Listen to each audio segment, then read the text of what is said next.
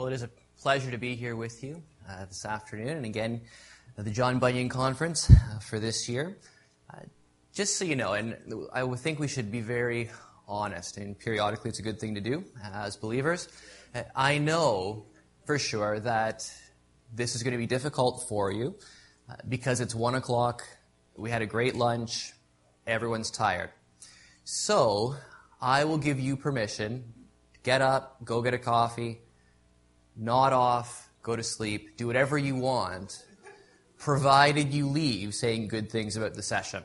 Okay, that's all. That's all I really care about. As long as we can do that, because I have to go uh, back to Canada and report to my wife as to what I did on our 13th wedding anniversary, which is today. And I'm is she watching? No, she's had enough of listening to me. She will not be watching for sure. Uh, so I, I, figured it's our 13th anniversary. That sounds like a very lucky number. And so it's going to be the, my opportunity to come down. I said I get a chance to listen to Blake White. I can't turn that down. I'm sure you understand. And she was fairly upset until she saw that tonight there's going to be a session that's going to teach me how to love her. And so she sent me down and said, go right on down. You know, just come back. Make sure you paid attention uh, to what's, what's been said. It's also, uh, when we got married, we graduated uh, from university, got married two weeks after our last exam, and then had our honeymoon and came back and began full-time uh, ministry. Fairview Baptist Church is working with uh, Les as his assistant. And so this also, this month also marks the 13th anniversary uh, of me being in full time vocational ministry. And I also turned 35 in a couple weeks. So I'm going through a sort of a, a one third life crisis. You know, I assume that all of my best years are, are, vanishing behind me, and I need to take stock. I need to assess you know, what is it uh, that I'm doing as a husband? You know, what is it that I'm doing as a father? Uh, what is it that I'm doing uh, in ministry? And one of the things that the Lord has been uh, really sort of working in me about is this idea of what it means to be a shepherd. What do we do as people who are called to shepherd the church of God? Or even, what do we do? How do we appreciate, how do we understand what it's like just to be part of the flock of God? Uh, we are the sheep of his hand, the sheep of his pasture. And one of the great things, of course, is that no matter who our pastor is in the local church, Jesus Christ is our shepherd. And so to think about how does that intersect? Well, where's the intersection or the connection between being a shepherd but also being a sheep? How do we start to sort that out? Uh, so one of the things that I want to do in, in the two sessions today, then Lord willing, then one on Wednesday morning, is I want to just spend a little bit of time reflecting and meditating and unpacking uh, the shepherd imagery in Scripture. Uh, it's used in a wide variety of ways, employed for a wide variety of purposes. And so the first session I want us to look at just the Lord who is our shepherd. In the Old Covenant scriptures, God, Yahweh, reveals himself as the shepherd of his people. This, of course, is picked up and fulfilled in Jesus Christ, the Good Shepherd, uh, in the New Covenant. And then we'll also see that in, in a similar way to the fact that Yahweh appointed human shepherds to lead and minister to his people in the Old Covenant context, the Lord Jesus Christ, by his Spirit, also appoints human under shepherds to minister in the New Covenant flock, uh, the church of Jesus Christ. And so I want us to look at how this imagery is used of the Lord, how it's used in the new covenant of Jesus Christ, and then try to work out some implications for how that metaphor is deployed and used for human under shepherds and pastors, elders in the church. And so we'll look at that, you know, Lord willing, on Wednesday. Now, I do recognize again that it is a difficult uh, time in the day. And I recognize as well that I'm an extraordinarily stimulating speaker. Uh, but nonetheless, you know, I think I'm going to sort of shade a little bit away from lecture, especially when we get to some of the passages, and I'm going to shade a little bit more into preaching uh, if that's okay. I, I anticipate that tomorrow, by the grace of God, is going to be a wonderful day of learning and learning truths that help us understand the Bible and help us worship the Lord. Uh, I think it's going to be intellectually rigorous. I'm excited for that. Uh, I think today I'm going to be a, give you a little bit of a break in terms of uh, the rigor and the understanding. We're just going to be walking through some well worn paths, reflecting on some very familiar texts and very familiar things. I trust that the Lord will open our hearts, apply them to help us see His care for us and to rejoice in what and how He relates to us. Before turning to some passages, though, I just want to make a few uh, comments about the nature of analogies. Uh, we know, of course, that the shepherd imagery, when applied to God, is not to be literalized. Uh, he is not literally a shepherd. We are not literally sheep. And so we're working from a metaphor. We're working from an image. And one of the things that we need to understand is that when it comes to the interpretation and the application of metaphors or similes or figures or analogies, there's a sense in which analogies are the easiest way to learn about anything. Uh, analogies are very often intuitive. Uh, in fact, when we start to teach children from the very earliest ages, we begin to teach children uh, by analogy. We're always trying to draw comparisons. We're always trying to say to children, listen, you know, this context here it's not identical to this context over here. But, but do you see how these things are similar? Do you see how the principle here, cause and effect, you're trying to get them to understand causal relations? Do you see how there's cause and effect here? Well, in the same way, there's going to be cause and effect here. And you're always trying to get them to draw points of comparison and points of contact. You're getting them to reason analogically. You're getting them to think in terms of comparisons and likenesses. That's how children begin to learn. So we find as we grow and as we continue to learn that the easiest way often to understand abstract concepts is through reasoning by analogy. Uh, we're illustrating, we're bringing in pictures, trying to show how things are, in fact, similar. One of the difficulties with this, though, is precisely because reasoning by analogy is so intuitive to us, we can often shade a little bit of the difficulty. That is, analogies only function because there are relevant similarities and dissimilarities between the things that you're comparing. In other words, you can't compare the same thing with the same thing. You learn nothing about God if you say, God is like God. You learn nothing about a car if you say a car is like a car. Right? You can't compare things that are identical and learn anything about them. So every analogy you use will have a relevant, hopefully, a relevant point of similarity, but there will also be points of dissimilarity. The difficulty comes, and this happens all the time, when people working through an analogy actually think the connection is with a point of dissimilarity rather than with a point of similarity. For example, if you want to learn critical thinking, if you, if you want to learn uh, how to how to reason, if you want to learn the principles of logic and rationality, uh, particularly with things like you know informal logical fallacies, the best thing to do is to read books by Richard Dawkins and Sam Harris. They are just full of logical mistakes, logical fallacies. And one of the, the best ones, uh, in terms of analogies, is, is you know, the fallacy of the false analogy, where these guys, these new atheists, will come along and they'll say, listen, you know, believing in Jesus Christ, having faith in God, it, it, it's just like believing in the tooth fairy. You know, this, this, is one of the analogies they're using all the time. Just like believing in the tooth fairy. It's, it's just like believing in unicorns.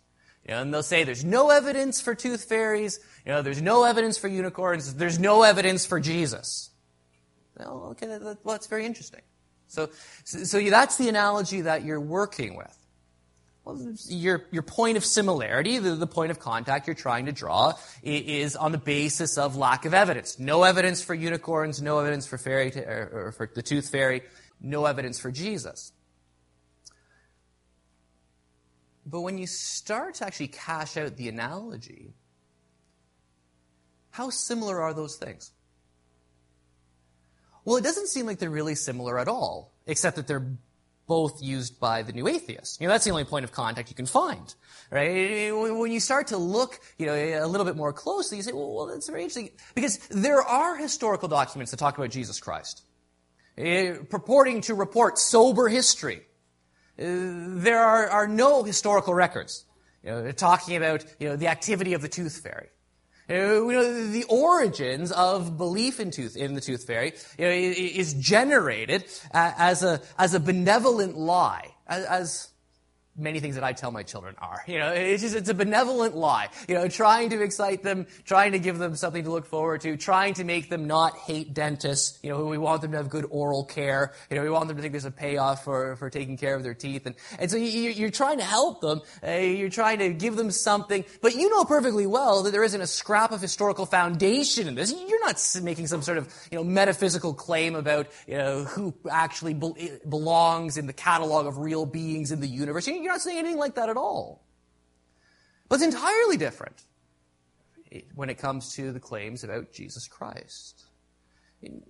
How many people today are gathering to worship the tooth fairy? How many people have had their lives absolutely changed by putting their faith in the tooth fairy? How many people will testify to being empowered to break addictions of all kinds in their lives because of the tooth fairy. How many people, reasonably well adjusted, educated, come to believe in the tooth fairy as adults who didn't believe in the tooth fairy as children? Well, there isn't a single one. There's, there isn't a single person in all of the world who didn't believe, who was sort of an a tooth fairyist, you know, as a child and as a teenager, who then later came to put their faith in the tooth fairy. Not a single one. Uh, but how many people, as teenagers, as university students, as adults, have come to put their faith in the Lord Jesus Christ? And you're just, you're comparing, using sort of another analogy, apples and oranges. It's just absolutely not the same thing. And so one of the things that we need to be very careful about when we start using analogies is we have to make sure the analogy is actually analogous. You know, it has to actually function. It needs to work. So, when we come then to analogies about God or pictures about God, we need to be aware of the fact that we are prone to misapply images. We need to work very carefully to make sure that we are allowing the Bible itself to interpret for us how the metaphor functions.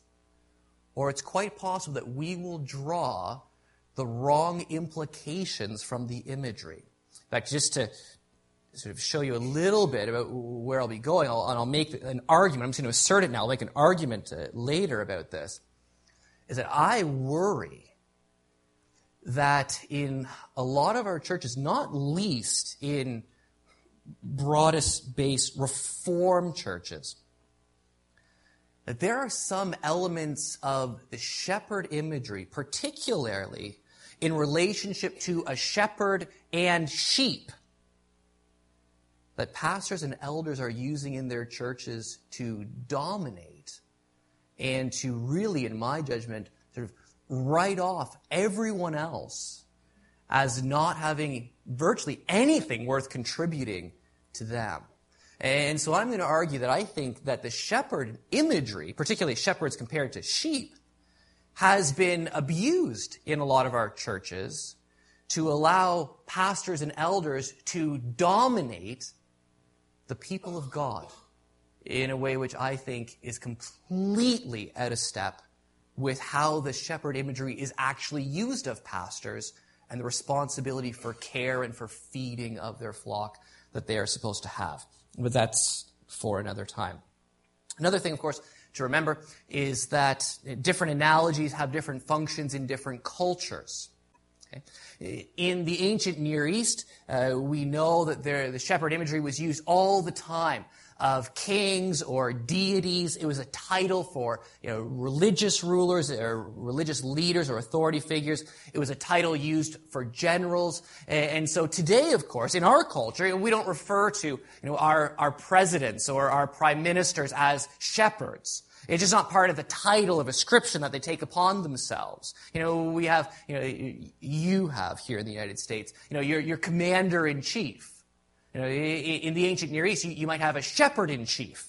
You know, a very different way of looking at it. Eh, a, a way, so the shepherding imagery there is bound up with power and authority and strength and might and rule. In our culture, particularly in evangelicalism, even when we think of God as the shepherd, it's very, very rare that anyone connects God as our shepherd with God being a king or a ruler or an authority. In fact, almost all of the accent, it seems to me, in our, in our Western evangelical churches, uh, when it comes to God being a shepherd, is that God exists to give us an ideal type life. Now, I want to argue, and, and will in a little bit, that Psalm 23 does give us a, an idyllic, an idyllic picture of God's care and provision for his people. But on the other hand, what I want to insist on is that we must not define an idyllic existence on the basis of the American dream. I think you can take that imagery of, of being led by God and fed by God and nourished by God and protected by God and unless you're very, very careful, uh, you can sort of come out believing uh, that God as our shepherd, if we're just being faithful to Him, uh, that God as our shepherd is in the business of blessing us with health and wealth and prosperity and giving us all the desires of our heart. And He exists to take care of us in every possible way. I don't think that's exactly what Psalm 23 is saying. So we have to be very careful that we don't make God being our shepherd, the equivalent of God is the shepherd of the American dream. Prosperity, wealth, comfort, material blessings, all the ways that our culture is going to interpret being blessed by God. So, so we need to always be stepping back, always reevaluating. How is the Bible using the image? What would it have meant to the original readers? Uh, not just how do we naturally pick it up and use it uh, today. Another thing, last thing I'll, I'll say about sort of metaphors and images is that they're often multifaceted or multi or polyvalent. That just means that you know there are different aspects, different facets of the of the imagery uh, or metaphor or simile that have multiple meanings in different contexts. So one image, like the image of a shepherd, and I think this is essential when it comes to applying the image to pastors. One image, one facet of a metaphor can apply in some contexts, but not apply in others. In other words, because one image can communicate multi, uh, sort of a multiplicity of different things, you can't just say the image was used here and meant these five things, and the image is used here, so it must mean those same five things here. In a sense, this is the same sort of problem you get with uh, you know, word studies and uh, sometimes called illegitimate totality transfer. You know, you take the whole semantic range of a word and you dump it into every single context. Right? Words have particular meanings in particular contexts. And, words don't mean everything that one word can mean in the whole semantic range of the vocabulary. So you have to be very careful. What is the image being used for here? What is the point here? Not what does it mean everywhere in Scripture?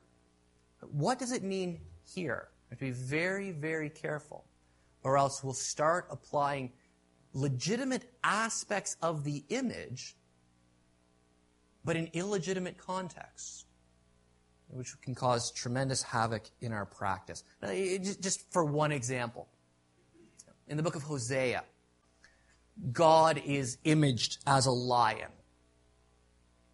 In the New Testament, Christ is the lion of the tribe of Judah. But in Peter's epistles, Satan is a lion, a roaring lion, seeking those whom he may devour. And so it's pretty clear, I trust that you understand this, that when God is being referred to as a lion, and Christ is being referred to as a lion, and Satan is being referred to as a lion, it's not saying that, that Satan and Christ and, and God are all sort of identical in, all, in identical ways, right? You have to see what is being said in the context.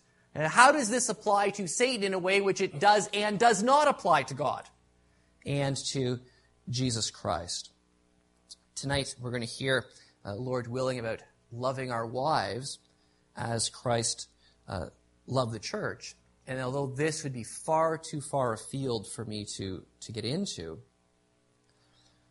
one of the things that troubles me, and I'll, I'll say that you know, to give a label to it, um, I'm complementarian um, of the same kind. you know? uh, and you have to look at the headship language. However you want your, your, your word size and figure out, figure out whatever you know, head means. You know, and off you go and, and do that and, and more power to you. But you can't possibly, possibly think that the husband is the head of the wife in an identical way that Christ is the head of the church. You, you just can't possibly think that. That everything that's bound up with headship with Jesus and the church somehow applies to husbands and wives. It should be just absolutely as clear as crystal that there are things true of the headship of Jesus Christ over the church that are not true of husbands with their wives. In fact, it should be clear too in that Ephesians passage that headship gets cashed out because Paul could have said anything that he wanted, right, in terms of what it means to be the, the head of the wife. You know, he does not say, you know, the husband is the head of the wife as Christ is the head of the church. So husbands, make sure you rule over your wives. Love your wives. Give yourself up for your wife. Die for her holiness. And so if the husband is the head of the wife, as Christ is the head of the church, the way the imagery is actually worked out by Paul, the accent is in no way on. So you sit back and issue decrees from the throne that your wife then has to unquestioningly put into practice immediately. That's right. It's love your wife, serve her, give yourself for her care for her, invest in her holiness. That's how Christ works and functions as our head. Now, at that point, you say, well, there's, there's a lot more that Christ does than that. Absolutely. But I want to suggest that there are facets of that imagery which applies to Jesus that just does not apply to a husband in his relationship with his wife. Again, I have a similar concern with pastors and elders in some circles taking the shepherd imagery and all that it means when it's applied to God and Christ and other contexts, and then sort of arrogating to themselves every single possible facet of the metaphor over and against their people. Now, there's something else uh, that could be said, and I'll say this very quickly. Uh, there's something that's actually interesting when it comes to looking at the analogies uh, in Scripture. Of course, the analogies are really the pictures, right? And, and, I think that you can make a very, very good case that all language is sort of inherently bound up with being signs and therefore analogies. Right?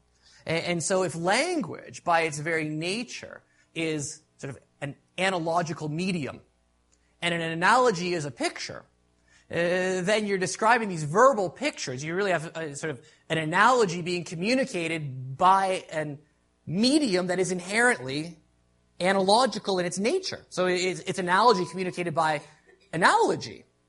And then not, and then beyond that, one more step, is that all language applied to God is applied analogically to God. You know, there's a big debate, right, about how, how can we say anything meaningful about God? Well, and some people want to say, well, we can't. You know, God is so transcendent that every word that we use to describe him is equivocal in its nature. Just meaning uh, that when we talk about God being one way and we talk about people being another way, it, it just com- completely means different things. Uh, so God is wise and, and some human beings are wise, uh, but the wisdom of God, we have no idea what that's like compared to human wisdom. Just the same word, two totally different realities and meanings, so we really can't understand anything about God. And other people want to say, no, no, no, no, no, that's obviously not the case. God is a speaking God, He's communicated. Um, but the words have the exact same meaning. They're univocal. They're not equivocal, they're univocal. And, and, so whenever we use words of human beings and words of God, you know, those, that same linguistic family, it means identical things. Then this seems to make God too immanent. You, you sort of lose the transcendence of God here. And other people, I think rightly, have said, no, all of our language about God is analogical. That is, there's a sense in which the wisdom of God is categorically different than the wisdom of human beings. So we're not saying exactly the same thing when we say that God is wise and, and Solomon is wise. There is, a, there is a qualitative difference. There's a categorical difference. But nonetheless, to say that God is wise communicates truth about God. So say this should have split it up. It's not equivocal. It doesn't mean two totally different things. It's not univocal. It's analogical. And, and so in that sense, and theologically, we want to say that when we're working through an analogy about God, we're working through an analogy about God in a medium, language, that's sort of inherently analogical, recognizing that all language, when applied to God, is analogical. Uh, so in other words, you, you sort of have an analogy in an analogy analogically applied to God, or a picture of a picture of a picture of God, right?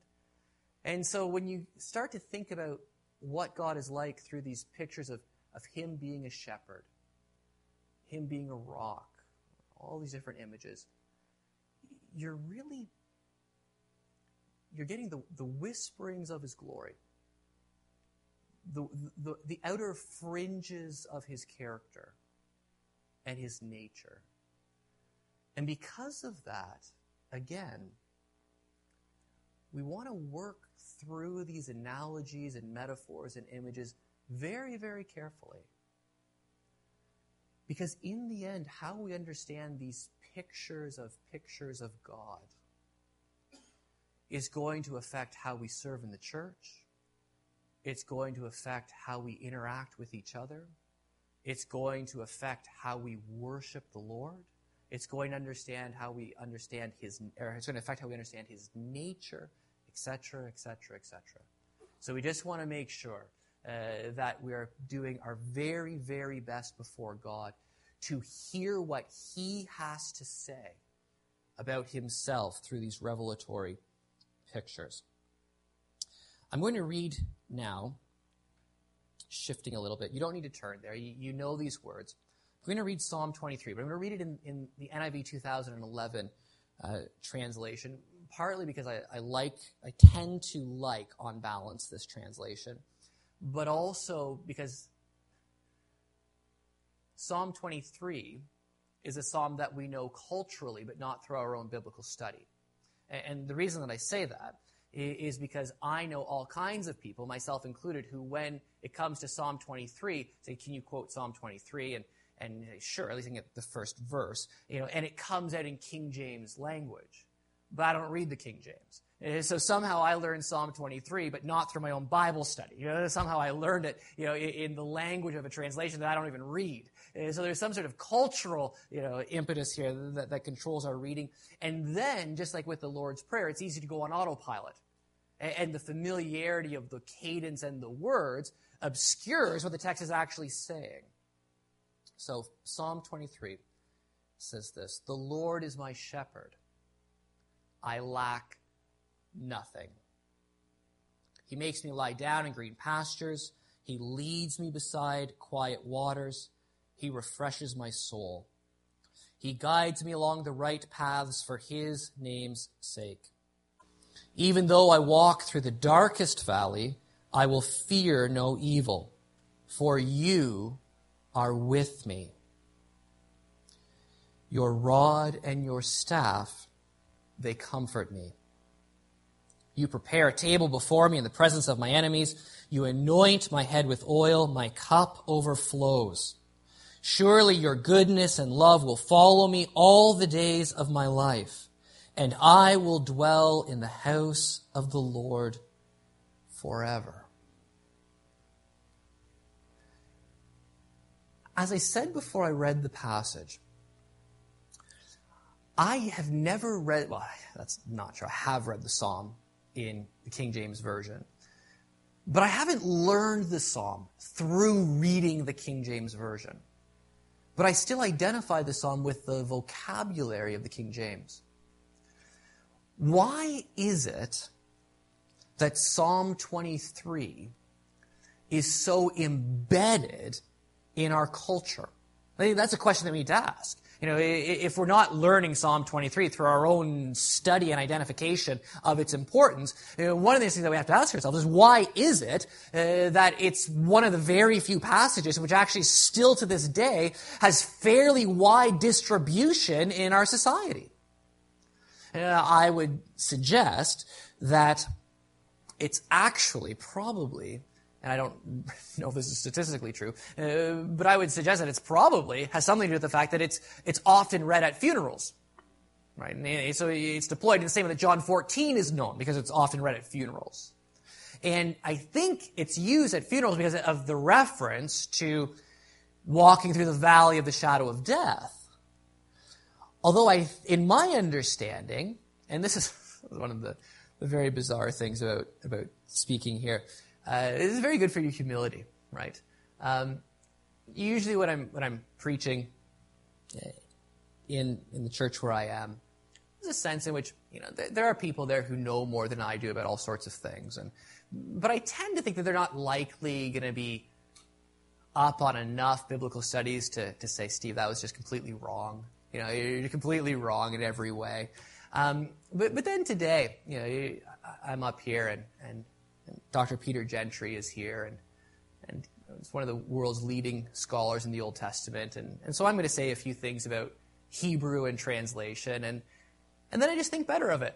And I'm not, you know? Uh, it's, it's, not going to happen.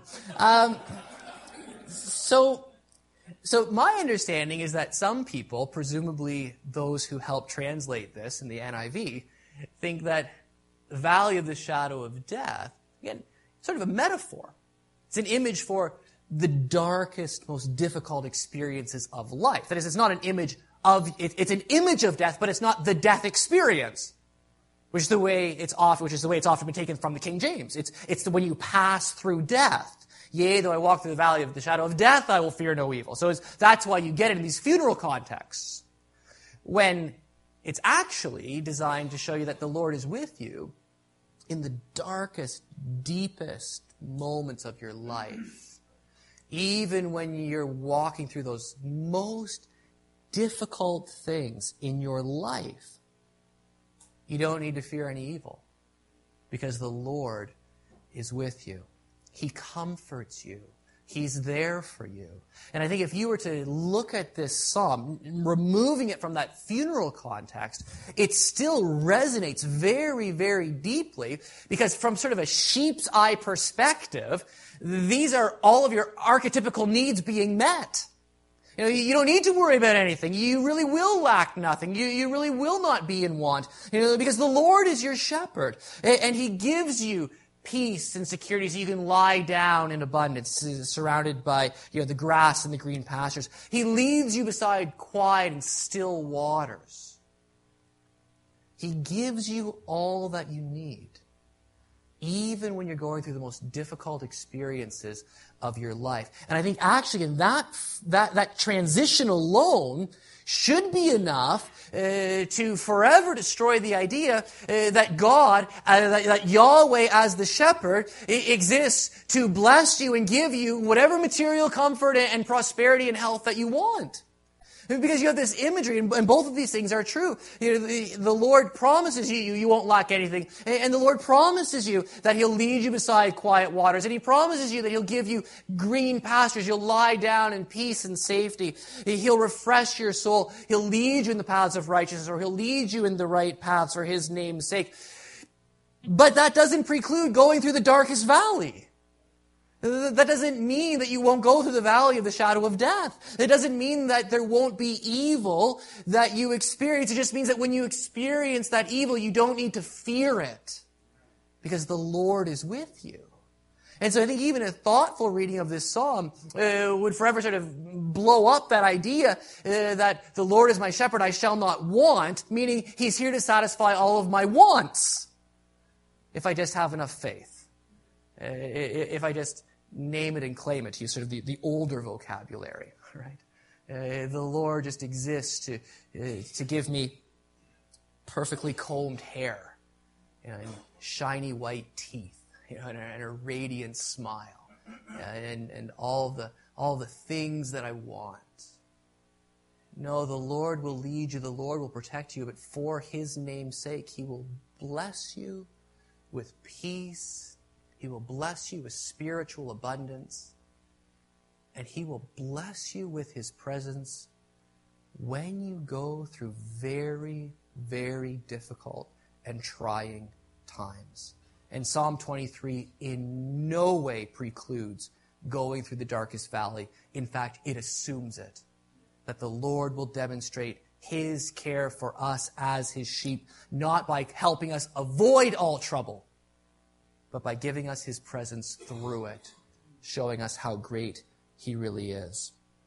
And then the imagery is sort of dropped, and then you have just the human imagery in verses 5 and 6 that even in front of your enemies, which, of course, assumes you have enemies, right? In the presence of your enemies, you prepare a table for me. My cup, and this is where I have to default to the older language, cup runneth over. He doesn't just fill you up to sort of the maximum extent that you can contain. He fills you up to beyond what you can contain through the gospel of Jesus Christ. Not just grace, but superabounding grace. Not just a full cup, but a cup that overflows. A cup that He fills up so much that you can't contain all that He is and all that He has done for you. Surely your goodness and love will follow me all the days of my life, and I will dwell in the house of the Lord forever. This is a snapshot, just one picture of what it means for the Lord to be our shepherd.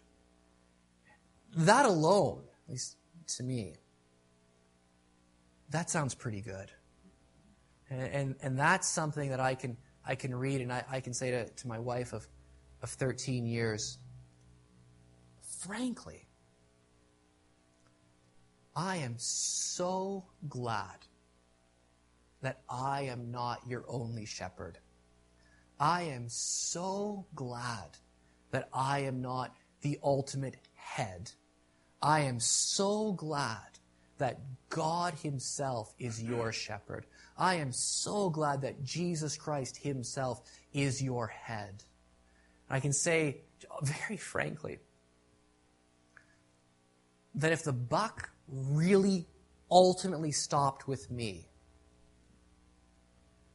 I would immediately go back to Guelph and resign as the pastor of the church if it was all contingent on me, if I was the great shepherd, if everyone had to look to me to meet all of their needs, if everyone had to look to me to feed them, if everyone had to look to me, if it was all about me, and this is one of the things that, that should be sort of transparently obvious, is that there is no human being who can do this. Eh, we are absolutely incapable of caring for people in a way that they absolutely need with their spiritual needs before God. It's only God who can satisfy them. It's only God who can take care of them. It's only God who, who can comfort them with His presence through their darkest time. And to come alongside of people and say, you know, at best, I'm just an analogy of His presence. I, am I'm, I'm physically here with you in the hospital room, but, but the one who's really present with you through this time is God Himself. And, and, and when I go back to the office, your shepherd is still here. When I go back to the office, when your family goes home for the night, the Lord is here with you during this time. The Lord is my shepherd.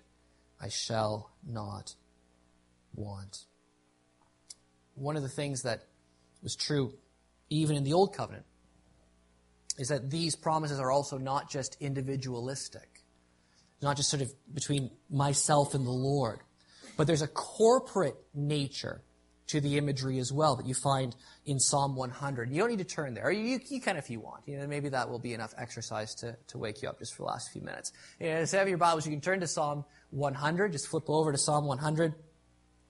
And I want you to notice something because this is a psalm, unlike Psalm 23, which doesn't develop this imagery at length, but the imagery is just naturally embedded in it.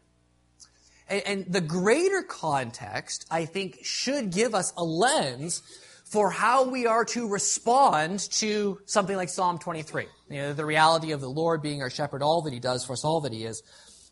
You read in Psalm 100, Shout for joy to the Lord, all the earth. Worship the Lord with gladness. Come before him with joyful songs. Know that the Lord is God. It is he who made us and we are his. We are his people, the sheep of his pasture. Enter his gates with thanksgiving and his courts with praise. Give thanks to him and praise his name, for the Lord is good and his love endures forever. His faithfulness continues through all generations. And you notice sort of right there in the middle, you have that shepherd sheep imagery. But the whole context is one of worshiping God. The whole context is one of praise. The whole context is of going together with the people of God into His presence, rejoicing and, and being filled with thanksgiving, being filled with joy, praising His name, worshiping Him. And it's natural for the psalmist to say, when I'm thinking about the people of God, you know, going in to sing His praises and to honor Him, eh, the image which just resonates with that is, we're just part of His flock. He's our shepherd. We belong to Him. And I think that's actually a very, very compelling image. Uh, that God is not our shepherd just to give us all the things that we feel like He should give us. Or he is not our shepherd just to dispense to us the blessings that we want to receive. He is our shepherd providentially and sovereignly, always leading us in the right paths so that we respond with joy and praise together with the other sheep of the fold. We think about God as our shepherd. We think about ourselves as his sheep together with the other sheep of God. And I think Psalm 100 tells you that, that when you're thinking about that, you just haven't understood it unless you have this response of praise. You've not understood, even in a fundamental sense, how the shepherd sheep imagery works in Scripture if it does not bring you to long to go up with the people of God to praise His name with joy. Which, if you think about it then, is exactly the opposite response of coming to God as our shepherd, looking to get more stuff for us. It is profoundly God-centered. And one of the things that, again, we need to work very, very difficult. It happens in all kinds of subtle ways. Uh, but the Lord does not exist to be our shepherd just to satisfy all of our felt needs. The Lord exists as our shepherd to lead us so that we praise Him. In other words, the whole imagery and the whole reality that the imagery stands for is designed to get us to worship and praise God so that God receives the glory. In other words, if you think of it, God is our shepherd for the glory of His own name. And you just haven't got that until you find yourself thinking about God as the shepherd. In the end result is that you're praising Him. That He is the God of glory. He is the shepherd greatest thing is that you can know the Lord is God. He has made us, not we ourselves. All we are, sheep of his hand, sheep of his pasture. And that alone is enough to inspire praise and worship with the people of God.